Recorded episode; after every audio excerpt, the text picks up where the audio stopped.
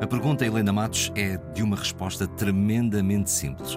Qual foi o último ano em que não tivemos volta a Portugal em bicicleta? Bem, eh, nós não tivemos. Até ao fim acreditámos que íamos ter. Uh, nós estamos a falar do ano 2020, claro. E eh, desde abril de 2020 eh, noticiava-se que a volta a Portugal pode salvar a época para o pelotão nacional. Isto, isto, é uma citação de uma notícia que dizia ainda: diretores das equipas profissionais portuguesas admitem que a realização da prova, que decorre de 29 de julho a 11 de agosto, é essencial para a sobrevivência do ciclismo português. Estávamos a 10 de abril, acreditava-se que ia haver volta. A 5 de maio, já se falava na necessidade de haver, estou a citar, um compromisso máximo na defesa da saúde de todos os intervenientes na prova, 5 de maio.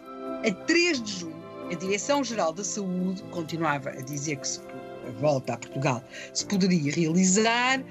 A Direção-Geral de Saúde dizia também que se aguardava um plano de contingência e que teria de ser apresentado pela Federação Portuguesa de Ciclismo a prova podia realizar-se, não tinha sido suspensa pela União Ciclista Internacional. Houve algumas que foram, por causa de, neste contexto de pandemia, e vai-se acreditando que se pode fazer a volta a Portugal. Contudo, a 19 de junho, diz-se que sim, que a volta a Portugal vai ter lugar nas datas previstas, mas sem aglomerações. Portanto, a prova continua marcada para 29 de julho a 9 de agosto.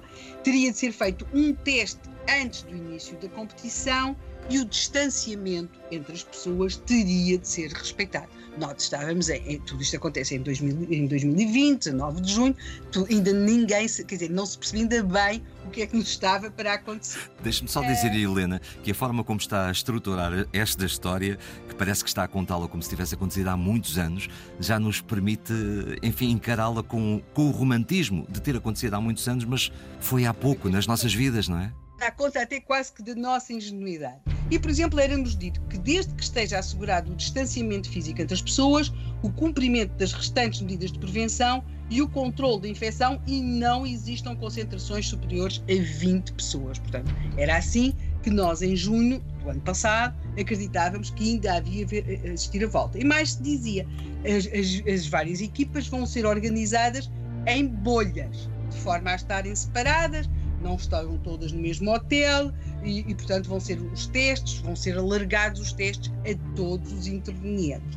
Uh, Dizia-se também que não era obrigatório as equipas estrangeiras fazerem quarentena, porque este é um problema, se as equipas chegam, têm ou não têm, de fazer uh, quarentena. E, portanto, foi decidido que as equipas estrangeiras não teriam de fazer quarentena. Estávamos a 19 de junho.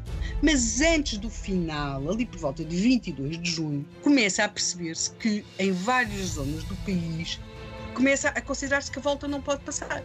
E que a volta não pode passar porque se teme, temem as aglomerações que a volta gera e, portanto, as pessoas a, a, a quererem ver passar os ciclistas iriam, não haveria uh, possibilidade de manter as distâncias, de fazer os controlos, tudo isso, e portanto está difícil, não é?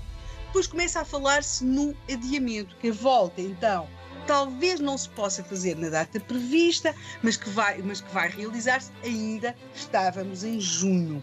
Depois é óbvio que, passado mais algum tempo, vai sempre dizendo que a volta sim vai, se vai realizar, mas entretanto a data está a chegar, porque ela estava prevista começar a 29 de julho. Depois, como disse aqui, começa a dizer-se que se vai ter de adiar, até que se percebe que, sobretudo, a questão uh, de não se poderem fazer as festividades porque a volta não é apenas a volta, não é? Temos o dia das festividades, temos a questão, por exemplo, que era muito complicada do dia do descanso, onde é, que os, onde, é, onde é que os ciclistas vão ou não fazer o seu dia de descanso, e começa-se a perceber que várias daquelas etapas marcantes da volta a Portugal em bicicleta não vão poder ter lugar, até porque as autoridades municipais de, de diferentes cidades de Portugal começam a dizer que não, não, não, não têm condições para que a volta passe, para que os ciclistas fiquem, para que as populações acorram. E, portanto, foi assim que acabou 2020, o ano em que também não houve volta a Portugal, e portanto, depois desta viagem, esta semana,